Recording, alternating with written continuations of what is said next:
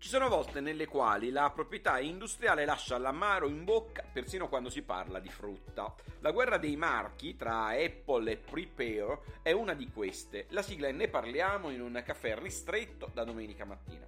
Governare il futuro.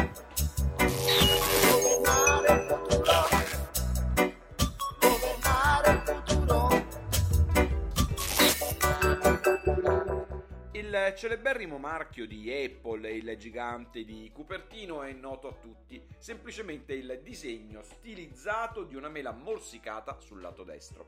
Nessun dubbio che si tratti della mela più famosa del mondo e che giustamente la disciplina sulla proprietà intellettuale riconosca una super tutela a beneficio non solo di Apple ma anche dei consumatori che altrimenti rischierebbero di ritrovarsi esposti a rischi di confusione. Ma forse in questo caso caso si sta esagerando. La Apple infatti contesta alla Prepare che opera in un settore che non ha niente a che vedere con quello di Apple, ammesso che esistano settori che non hanno più niente a che vedere con le attività della società di Cupertino, perché propone online ricette di cucina e liste della spesa l'utilizzo come marchio della sagoma di una pera, per giunta intera e non morsicata. Certo, si tratta di due sagome di frutta, una pera e una mela, ma tanto basta davvero per dire come sostiene Apple che Prepare sta violando i suoi diritti di proprietà industriale? Perché naturalmente, se questo fosse vero, staremmo dicendo che Apple può vietare a chiunque di usare la sagoma di un frutto qualsiasi come marchio per contraddistinguere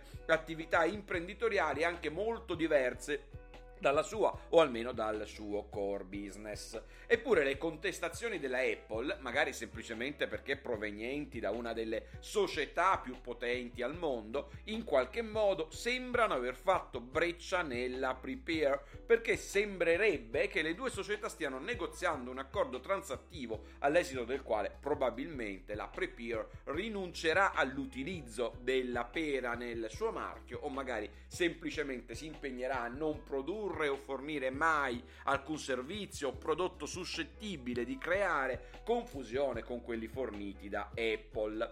Vicenda curiosa, ma che la dice lunga su quanto sia sempre più difficile governare la proprietà industriale nell'era della globalizzazione e della convergenza. Continuo a guardare pere e mele nel cestino della frutta qui davanti e a pensare che siano diverse, tanto diverse, ma stiamo a vedere che succede in tribunale o che stabilirà l'accordo transattivo che dovrebbe essere raggiunto o non raggiunto al più tardi entro la fine di gennaio. Buon caffè e buona domenica.